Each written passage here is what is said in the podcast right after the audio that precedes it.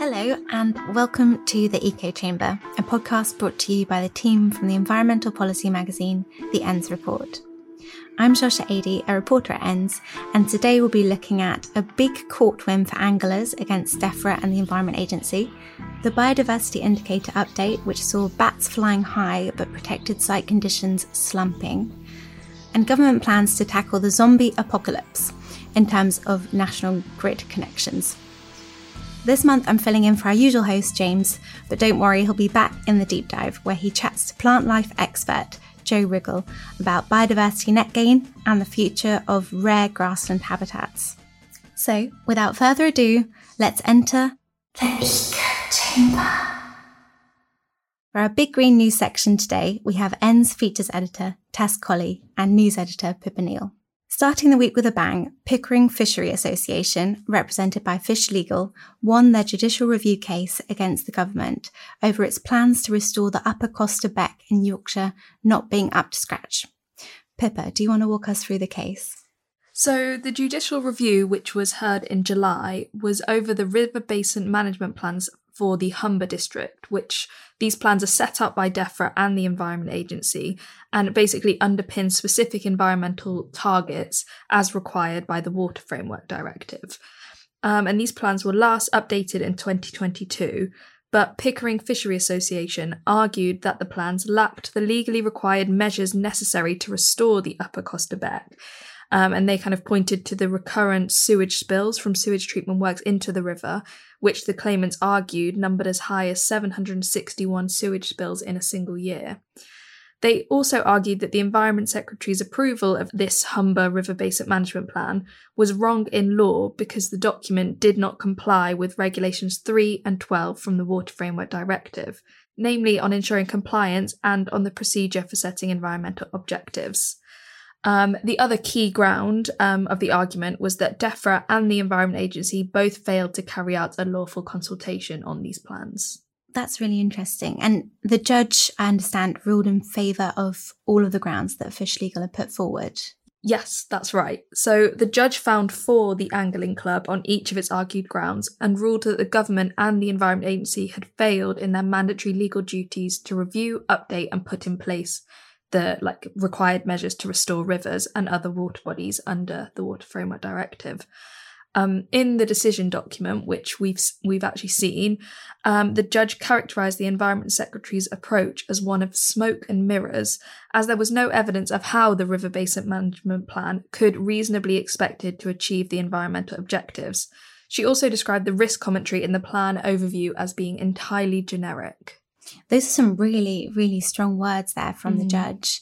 Um, it's quite a big deal as a case, isn't it? Particularly for people in the water policy space. Yeah, so Fish Legal, in their press release, kind of announcing this win, um, described it as the most significant decision of its kind in the UK since this duty to produce these river basin management plans was first introduced in 2003. And Andrew Kelton, who is a solicitor for Fish Legal, said that the case gets to the heart of why the government has failed to make progress towards improving the health of rivers and lakes in England. He also said that they hope the ruling will lead to widespread implementation of actual improvements, not only for the Costa Beck, but also for every other failing river and lake across the country. Um, and Penelope Gane, who's the head of practice at Fish Legal, also said that um, the result kind of exposes that all of those policies and plans are effectively built on foundations of sand. That was oh, her. Wow. That was Strong her line. again. Mm. And she said that although Fish Legal is celebrating the legal victory, that they will have to go back to court to argue, to kind of continue the argument about what's actually going to be done now that they've had this ruling. So it, it turns out this case will have quite widespread implications, or it is possible they could. Um, we also reached out to DEFRA for a comment on this. Tess, do you have that one?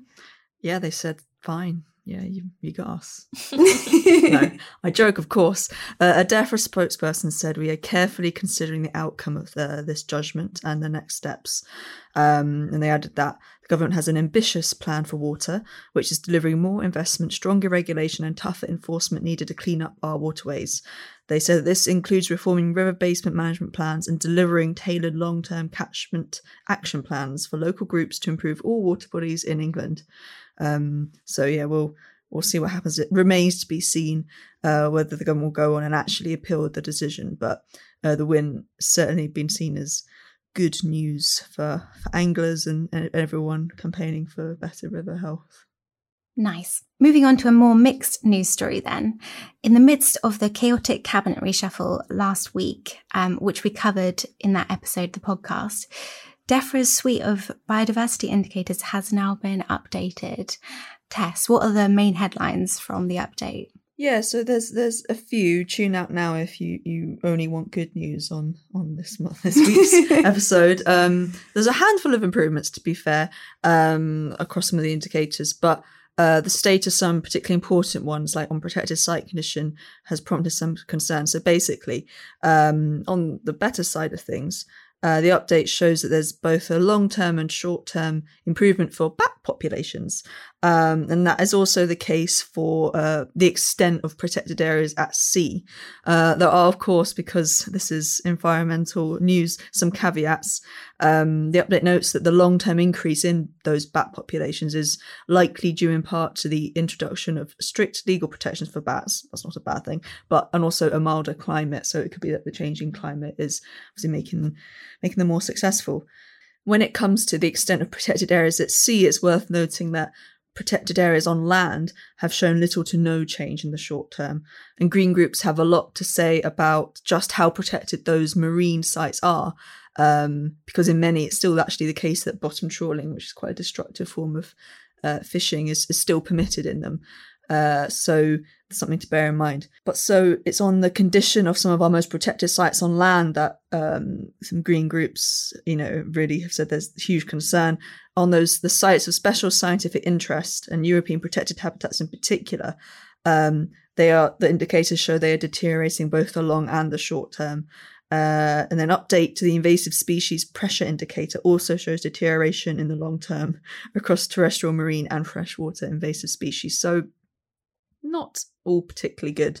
But I will finish. There are a few other kind of shards of light in a section concerning goals uh, around reducing environmental pressures. The measures reported uh, to be improving in both the long and short term are the air pollution impacts on sensitive habitats, specifically the area affected by acidity. That's apparently improving. Um, yes, and there's also improvements in the combined input of hazardous substances into the the marine environment percentage of UK fish stocks harvested sustainably, and the area of land under higher level or targeted agri environment schemes. Uh, that is listed as an improvement. Of course, you can get into the details and look at just how protected are the sites within those um, uh, agri environment schemes, but uh, that's a topic for either another day or for listeners to go and check out the endsreport.com website and see what we've got on there.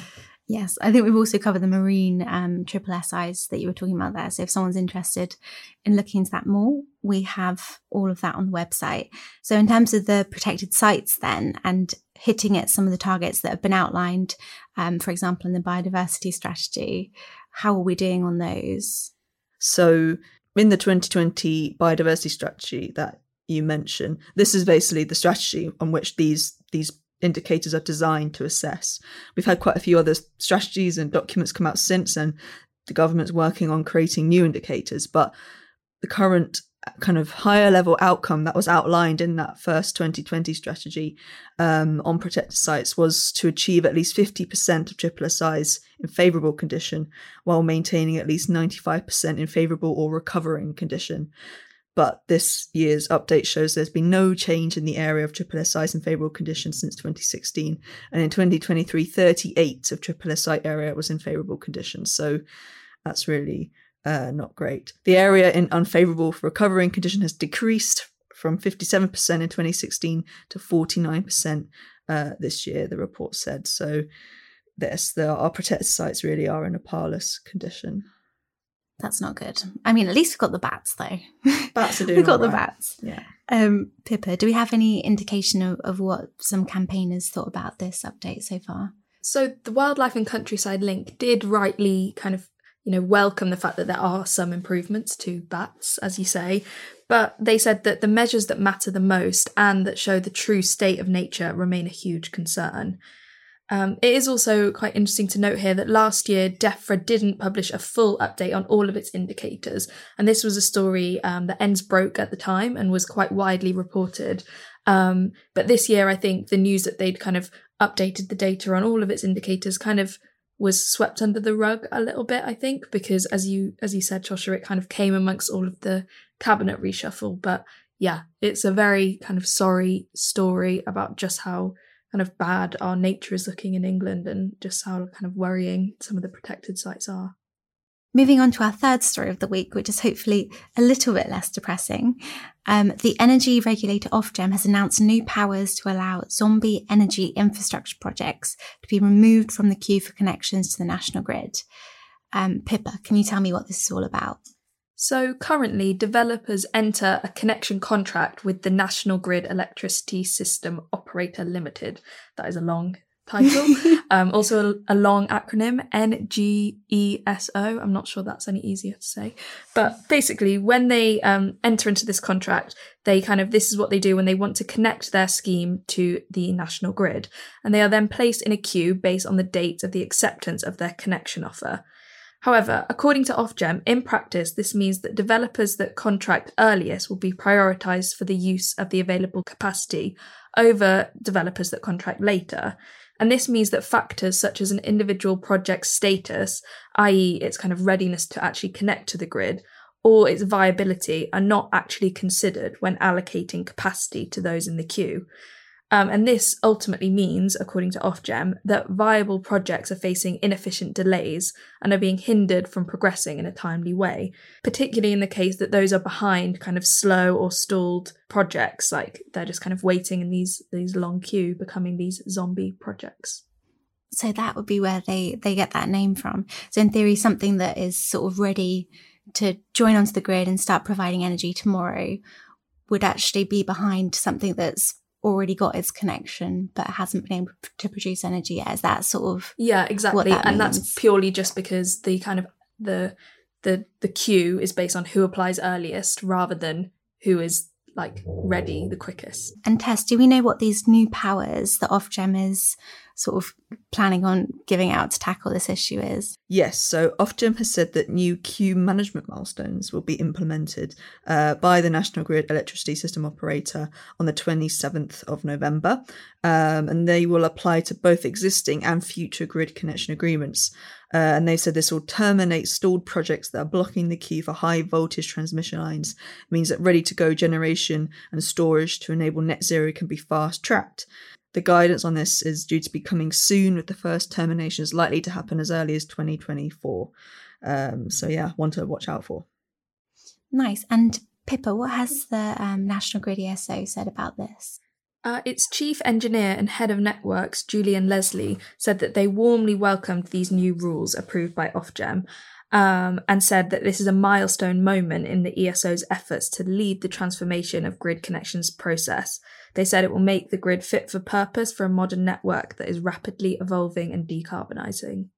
So it all sounds very futuristic, and you had it here first.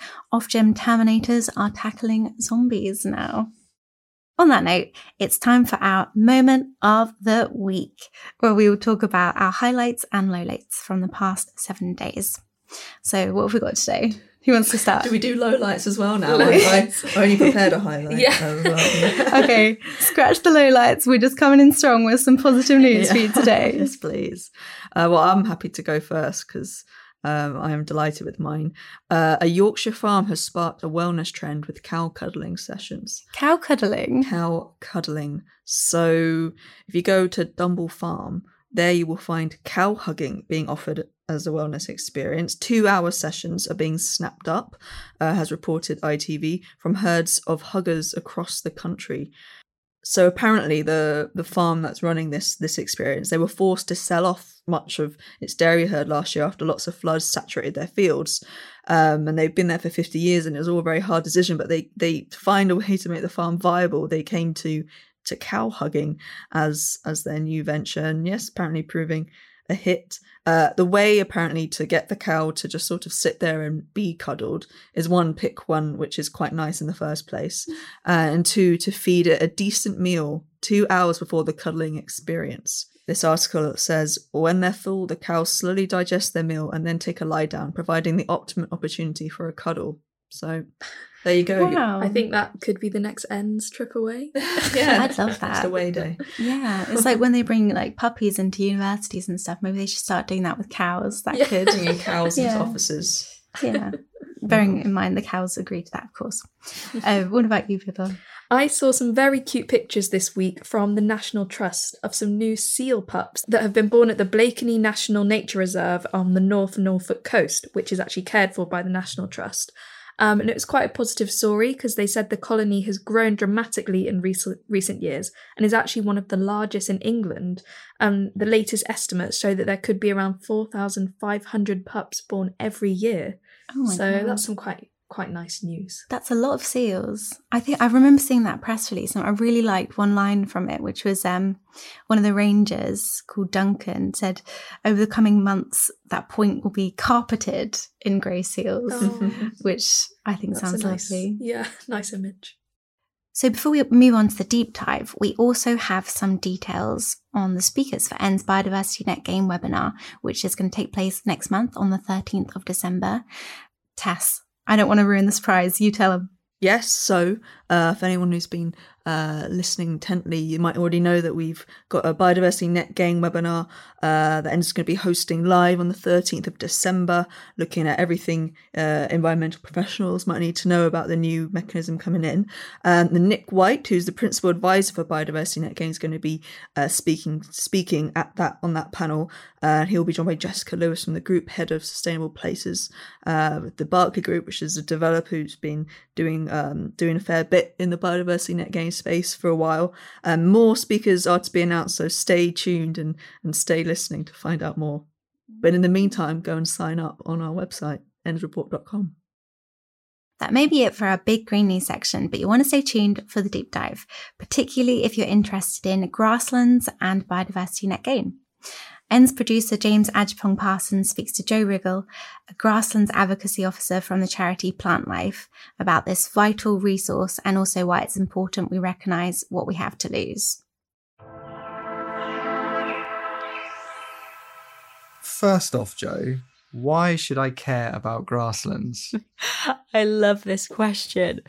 Um, so, the term grassland can be quite opaque, and actually, even environmental policy circles, it can be a bit misunderstood. And lots of people just think of a grassy area such as a road verge, a local park, but actually, it encompasses a huge range of beautiful, incredible places. So, you or listeners might want to imagine the hay meadows of the Yorkshire Dales, uh, the chalk of Salisbury Plain, or even in Scotland, the gorgeous coastal machair grassland. Um, but grasslands are actually massively undervalued as habitats. Um, I'm sure we'll talk later, but they're carbon stores, they're spaces for wildlife, um, they produce food as well, and they provide a whole host of ecosystem services. And actually, they're one of Great Britain's rarest habitats. But, and you alluded to it there, not all grasslands are created equally, are they? And I think there's certainly for me, when I was first looking into this, there's a lot of confusion around terminology. Can you sort of give us the layman's guide to to grasslands and the different sorts that you know we should know about? Definitely. I think first let's start in agricultural terms because when most people picture a grassland, they're probably picturing a vivid, probably monoculture field in the countryside. And so in agricultural policy terms, you can talk about improved grassland. Now, this is often intensively managed, and that means fertilized, maybe plowed, regularly reseeded, and it is often monoculture. And so if you're thinking about you know, what makes sense for wildlife, quite species poor and is not really valuable for wildlife. And which, then- you, which seems a little bit um, counterintuitive to me because it's like it's improved, but it's worse for wildlife. Yes, so improved is talking really about the productivity. So you know, farmers are wanting, or many farmers, or some farmers are wanting grassland that um, is really good fodder and food for livestock. and um, they can produce hay and uh, silage from it. Mm. And so that's what it's talking about. It's kind of agriculture improved. You're improving it for agricultural purposes by applying fertilizer, etc. Um, but actually, the more and I'm going to use another term here, semi natural or unimproved grassland, that is much better for wildlife. And you can, in fact, um, have incredibly happy livestock eating on uh, the diversity of species in that type of grassland. And that means it's low input. And the inputs I'm talking about are things like fertilizer. So the kind of semi natural grassland doesn't need all that fertilizer. You need to reduce or stop putting fertilizer on the grassland. Um, it's not being ploughed, it's not being reseeded, and there's a much much greater diversity or species richness um, of different plants and also fungi as well can grow there. Mm. Um, and I think what is fantastic and potentially underappreciated is if you think of the Venn diagram of good for climate, good for wildlife, food production, and people, grasslands sit there in the middle of this Venn diagram because farmers can absolutely um, graze their livestock and produce hay and earn an income um, from their species rich grassland. That's so interesting, isn't it? Because actually, this idea that we should let nature be semi-natural grasslands you need the farmer you need the land manager to to man you know manage it to create this biodiversity rich space. So it's kind of like people and nature together creating something really special. Exactly. And in fact, it's a relationship um, that's been around for thousands of years. The history of grassland has been interwoven with our history ever since agricultural practices started taking off thousands of years ago. Um, and so it's really part of, especially the UK and Europe, when we talk about semi natural grassland, which has some form of human intervention, because in other countries, um, there are probably more natural large herbivores like bison grazing and doing the job of the human you know, cutting or the livestock chewing. Um, so yeah, in, in the UK, we talk a lot about semi-natural grassland. And I realized I mentioned another term, species-rich grassland. Um, and you can describe this almost as the multicolored crown jewels of the grassland spectrum. This is grassland, which is the most floristically diverse. There's loads and loads of different types of wildflowers and plants and fungi. Um, but also this is the grassland that is rarest and most threatened. Um, and I can give you some figures as well if you want now or later. Please hit me with them. What's the, what's the top stat? the top stat. Well, we've talked about the different categories. Um, in the UK, uh, total land cover for grassland is 40% of UK land, which is huge. 40% of our That's land. Um, however, a huge chunk of that, so 30% of land, is that improved, you know, intensely managed grassland, really vivid, uh, over fertilized fields. 10% of land is semi natural, so the better um, kind of low input managed grassland. And in fact, estimates vary, but we think that there's roughly less than 1% of species rich grassland left, or it covers 1% of land um, in the UK. So it's really rare. And in fact, it's one of our rarest habitats. You've sold it to me, but is it a hard sell for the public, policymakers? Like woodland creation, I, I, I think it's an easier to me sell. Like I kind of get it. You know, I can understand the merits of, albeit some in some quarters controversial, tree planting and natural regeneration there. Is it harder to sell grasslands to the wider audience? Yes, and that is partly my job. Um, but just to say on tree planting, it's interesting you bring that up because that is something that is very much in public and policymakers and government's consciousness uh, consciousness at the moment. Um, and we definitely are not opposed to tree planting. It's brilliant, it's needed, but it's the kind of adage that it needs to be the right tree, right place.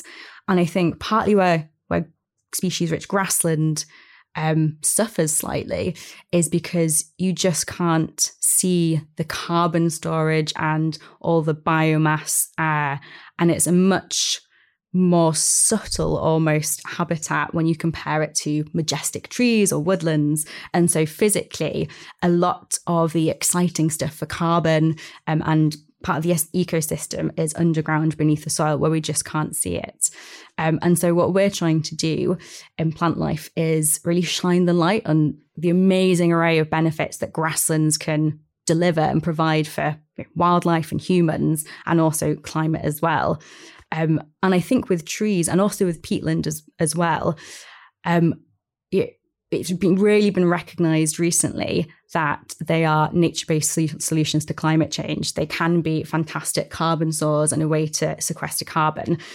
And what's very little known is that grasslands, species-rich grasslands, um, are also fantastic carbon stores, but these are undervalued.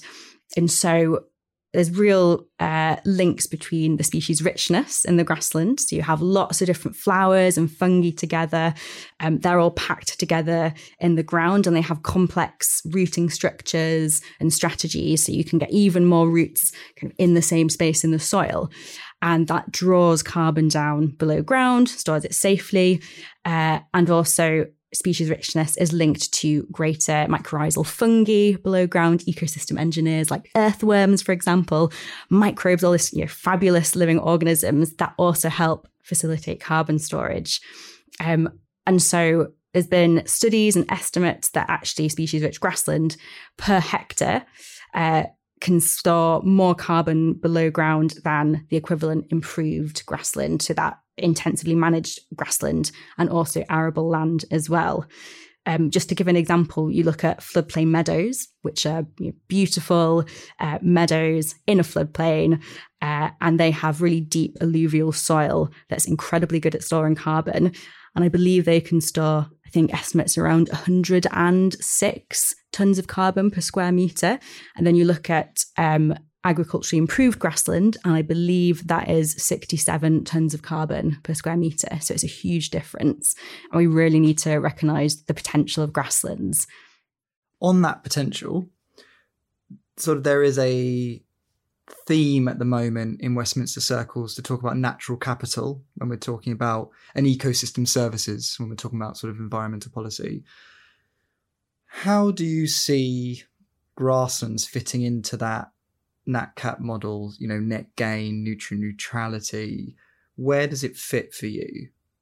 So it's what I would describe as a virtuous circle of management because you have the livestock which you need to maintain that floristic diversity. As I just described, that your species richness, diversity of plants that facilitates greater carbon storage, but you also have other benefits as well, part of that natural capital suite, um, which are you've got healthier soils and they prevent, and that prevents um, or reduces soil erosion and runoff. It can slow floodwaters as well. Um, so, grasslands can provide the whole range of ecosystem services that you talk about for other habitats, um, and they are unique as well. And so when you look at things like biodiversity net gain, which is coming in next January, hopefully, um, grasslands actually, a lot of them do relatively well in the metric that Natural England have developed. Um, and I think because it is recognised that they are valuable habitats, they do provide a great range of ecosystem services. Little bit nerdy for a second. Other neutral grassland types or other neutral grasslands. Have you come across this term? Yes. Some ecologists I've read are slightly concerned about this particular designation under the net gain metric. Could you just tell our listeners a little bit about that and why? So, biodiversity net gain has a metric which um, ascribes value to different habitats and puts a cost on it. So developers, um, depending on what they want to do, they have to deliver this 10% uplift, and they can do that you know, choosing various habitats um, and taking forward various restoration activities. And so uh, some ecologists have figured out looking at this group of grasslands, uh, ONG, other neutral grasslands, um, that compared to the other more species rich grasslands, you know, the really priority ones, actually, uh, you probably get more bang for your buck if you're a developer um, making these grasslands. And you could describe these other neutral grasslands as a kind of an average Joe grassland, the types of ones that you see perhaps in a in a park or maybe on a on a road verge if it's not being cared for correctly. They're still valuable for lots of different species and an important habitat, but they're not your really top quality, most species rich grassland. and one of the reasons why it does so well in the metric compared to other grasslands is because it broadly, um, if you're a developer, you need less land to restore or create this other neutral grassland. So if you're you're probably thinking, well, yes, I get more bang for my buck doing this, um, and that's fine as long as there is recognition in BNG guidance that there's lots of different types of grassland, even within the neutral grassland. Um, so it's not just a case of oh, I'll um, you know, bung some wildflower seeds in and and everything will be fine. I'll create this grassland. It actually does take quite a lot of effort and consideration. Um, so I think that's something that we would advocate for. Great, we don't want you know, different grasslands to lose out, um, and it's certainly a, an important habitat for you know, lots of species. But it needs to be done correctly, and there needs to be enforcement as well um, of the management uh, of that BNG site over the years. Right. And I know Plantlife's been doing some work on valuing uh, semi natural grasslands and rewards for farmers and landowners. Can you just tell us a bit about your work there? Absolutely, and we've we work with some farmers who are just fantastic. Um, they manage some incredible species-rich grassland. They're really proud of the work that they do, and I think it's really important to recognise all the pressures that farmers are facing from loads of different angles. Um, and so we think that farmers should be rewarded um, their incredible work that they put into their, their meadows, their pastures, that should be reflected in the agri environment schemes that are being developed um, in England, Scotland, and Wales. And just looking at England for now, um, you've got the sustainable farming incentive that's come out. Um, and they have different payment rates for the different options. And I think it's really worrying, actually, um, that when you look at the payment rates for the low input, so the species rich grassland, the management of that are really, really low in comparison to some of the other um, options, such as for arable land, tree planting. And so, when you're a farmer who's been managing their species rich grassland, they've been doing the right thing, they've been changing their business model potentially, you look at those payments, you're thinking about your business in the future and how the finances will stack up, it you know risk creating a perverse incentive where the farmer says well i'm just going to have to switch to other options. I'm going to have to plow up my grassland or reseed it. Um, there's temporary grasslands called herbal leys, which are great in some instances, potentially as part of a kind of arable system where you're rotating it, but you get way more money for this temporary grassland. And so eh, you kind of think, well, farmers, they're not being rewarded for the work that they're doing for these permanent species rich grasslands. And that's a real worry for us. And of course, we've got the countryside stewardship, the other you know, uh, arm of the environmental land management scheme. There's a plus now, isn't there? Yeah, there's a plus. I know, I know. It's hard to keep up, isn't it? Uh, but the payment rates, the new payment rates, should be being announced soon, and so I think we're we're also keeping an eye on that as well to make sure that well, you know, farmers are being uh, properly incentivized and their work rewarded.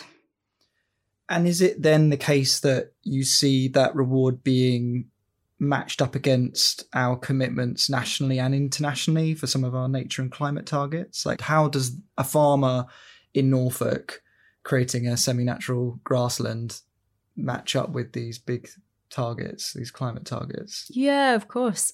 Um, well, that's the public good uh, benefit, isn't it? That's supposed to be embedded into these payments. And I think that's with grasslands, the kind of public good potential, as we've spoken about, is being undervalued. Um, just to touch on the carbon again and the carbon story, uh, actually, in lots of common carbon accounting methodologies, carbon stored in grassland soils is underestimated because it's only measured to 15 centimeters soil depth. Uh, now, because in grasslands, 60% of the carbon is stored uh, between 30 and 100. If you're measuring to 15 centimeters depths, you're missing a huge chunk of the carbon potentially. And also, uh, other habitats like peatland and woodland, they are often measured to about 100 centimeters soil depths when you're measuring the carbon. So, again, it's just another example of grasslands being overlooked and undervalued. But in terms of government targets, when you think about the Environment Improvement Plan, um, actually the government say that to deliver the target uh, to create create and restore 500,000 uh, hectares of wildlife rich habitat. Um, they rely on ELM, Environmental Land Management Scheme, so much to actually deliver that. And one of our concerns for grassland, they're just the, the kind of the poor cousin of all the habitats. And because there's no breakdown per habitat as part of that 500,000 figure and commitment, there's the risk that farmers are actually not going to be choosing the species rich grassland uh, options in elm. They're not going to be uh, really restoring uh, enough species rich grasslands to meet those targets that government have set. And there's the international uh, target as well 30 by 30. Um, to protect 30% of land and sea by 2030. Exactly. Um, and so we need the grasslands that exist all across the country to be appropriately managed uh, to make up that target and commitment. So, what do you need then? Sort of a master plan, or is that is that where you're going with it, or? Exactly. I mean, I wouldn't necessarily call it a master plan, uh, although I like it actually.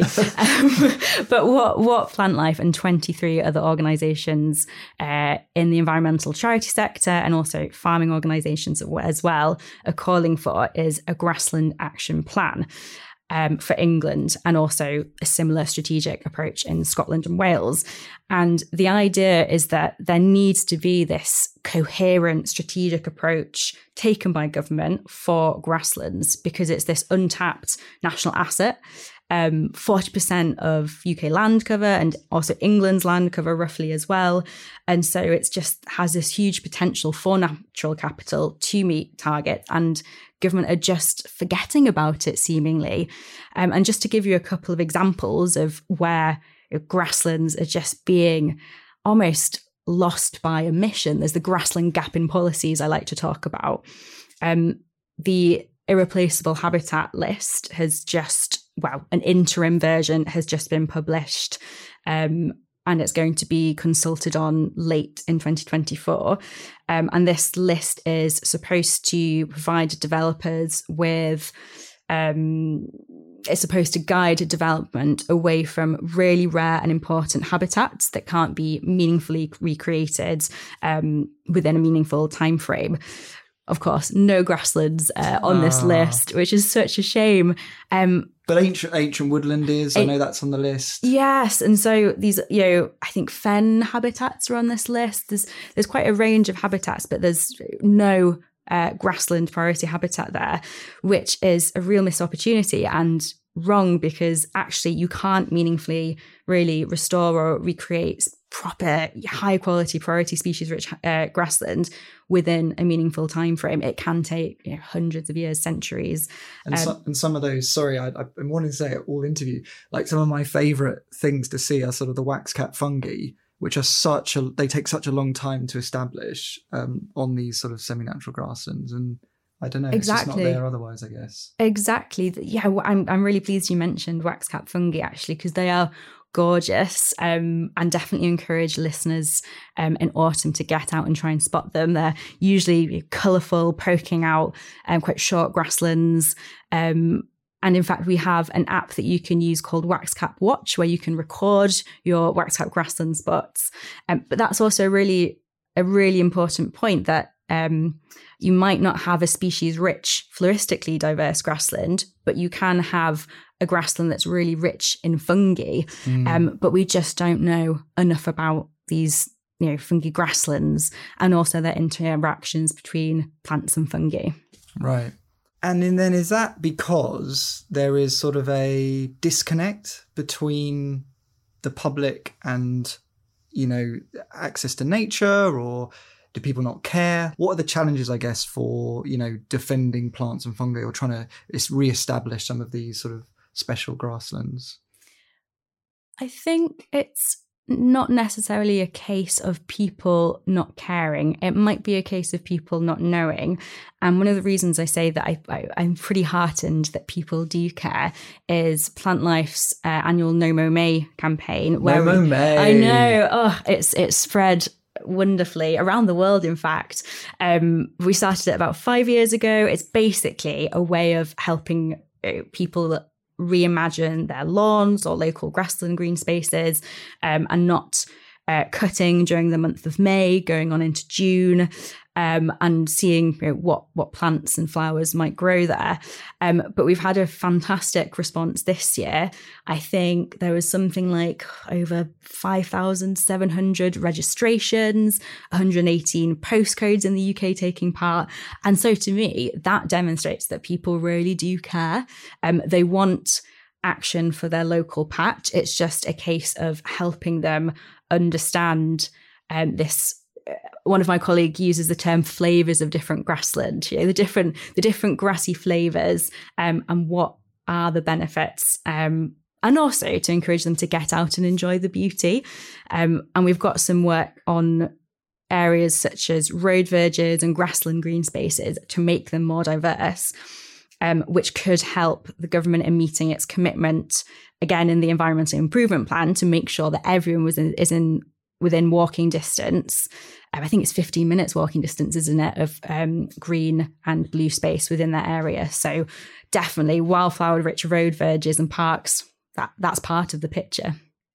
I like it, and that sounds lovely. There, that is though against a backdrop of quite worrying figures in terms of the species richness of our plants being lost in this country. So, I mean, you could pick the Kew State of World's Plants and Fungi report, um, the Plant Atlas 2020.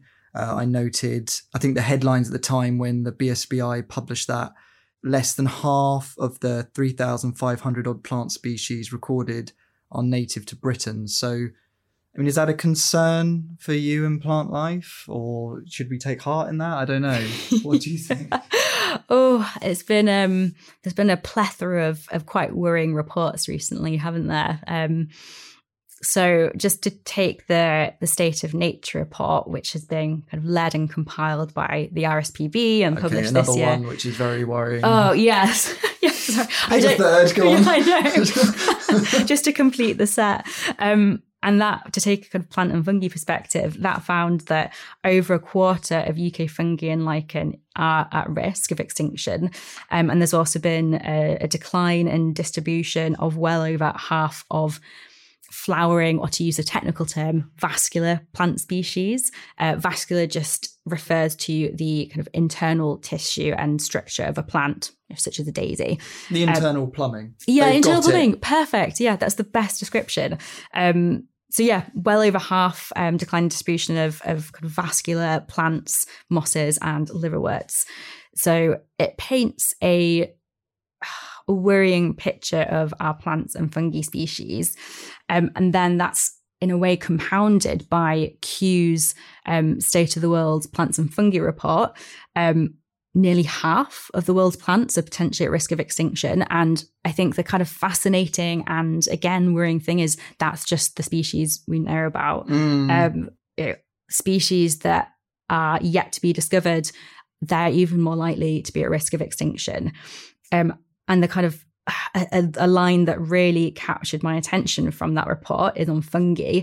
These are the next frontiers in biodiversity science um, which is incredibly exciting. And I suppose just to come back to the fungi conversation we were having, and there's also been a new report or a new study released this year um, about fungi as carbon pools and their potential for carbon.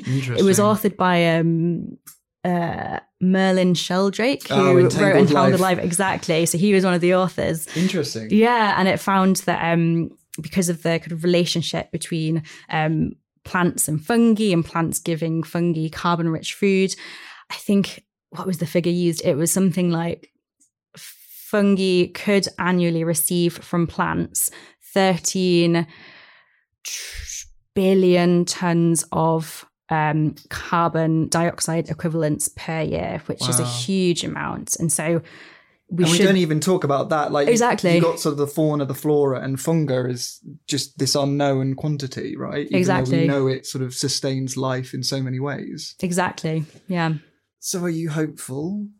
I, I don't know. Is that is that a stupid question? Yes, no, it's not a stupid question, but I'm hopeful because I am part of an organisation like Plantlife, and you know, our our raison d'etre is around plants and fungi. And we work in partnership with lots of other environmental organizations and also MPs who you know, we have species champions such as Caroline Lucas, mm. you know, who obviously really care about plants and fungi, the building blocks of life. And so I think because there is such recognition now of the importance of natural capital, of valuing not just valuing habitats and species because they are inherently valuable. Of course they are. I would not be doing this job if I didn't think that. But you're also thinking about, well, because they support our life systems and us, um, what are we getting from these habitats and these species? How do we depend on them? You know, uh, we depend on them for medicine, for food, for the clothes that we wear we are so linked with with plants and fungi, and therefore we need to um, very quickly and and uh, urgently start thinking about what um, conservation actions do they need from us, and what can we put in place. And so you can see that in um, policies and targets around the natural environment more general generally but we're just still the voice of wild plants and fungi, making sure that they are way more integrated into policy making and consciousness, doing things like a wax cap watch um, app with the general public to inspire them, um, get them thinking about these uh, charismatic, beautiful species, um, and kind of I mean, I'm sure people have quoted this on this podcast before, but there's the quote about what people notice and understand and see, they care about, and then they take action. So that's what gives me hope. Um, Plantlife and other passionate people, they are um, taking people along with them on that on that journey of of interest, understanding, caring, action. So before we close, then you have now complete control and power of Westminster, the four nations you're the grassland Tsar, whatever name you want to give yourself. What would you do if you were given those emergency powers? What would you do in your first six months in office? Whatever you want, whatever budget you you you you desire. Ooh, okay. I would. I mean, firstly, I would um, agree to develop a grassland action plan for all the nations. I like it, but is it was it gap for a reason? It's, yeah, the grassland gap exactly. The gap, there's yeah. a gap between policy and nature and action exactly. I like that. Um, so I'd, I'd really capitalize on that acronym. Um, I would also actually um, make sure that to um, turn the strategy into action, that there is a team specific to grasslands in DEFRA because, as far as we're aware, there's no DEFRA team working or person working on grassland specifically. There's whole hosts of woodland and peatland people, but no one thinking about grasslands. So I'd really make sure that there was this this grassland lens um, through a grassland action plan.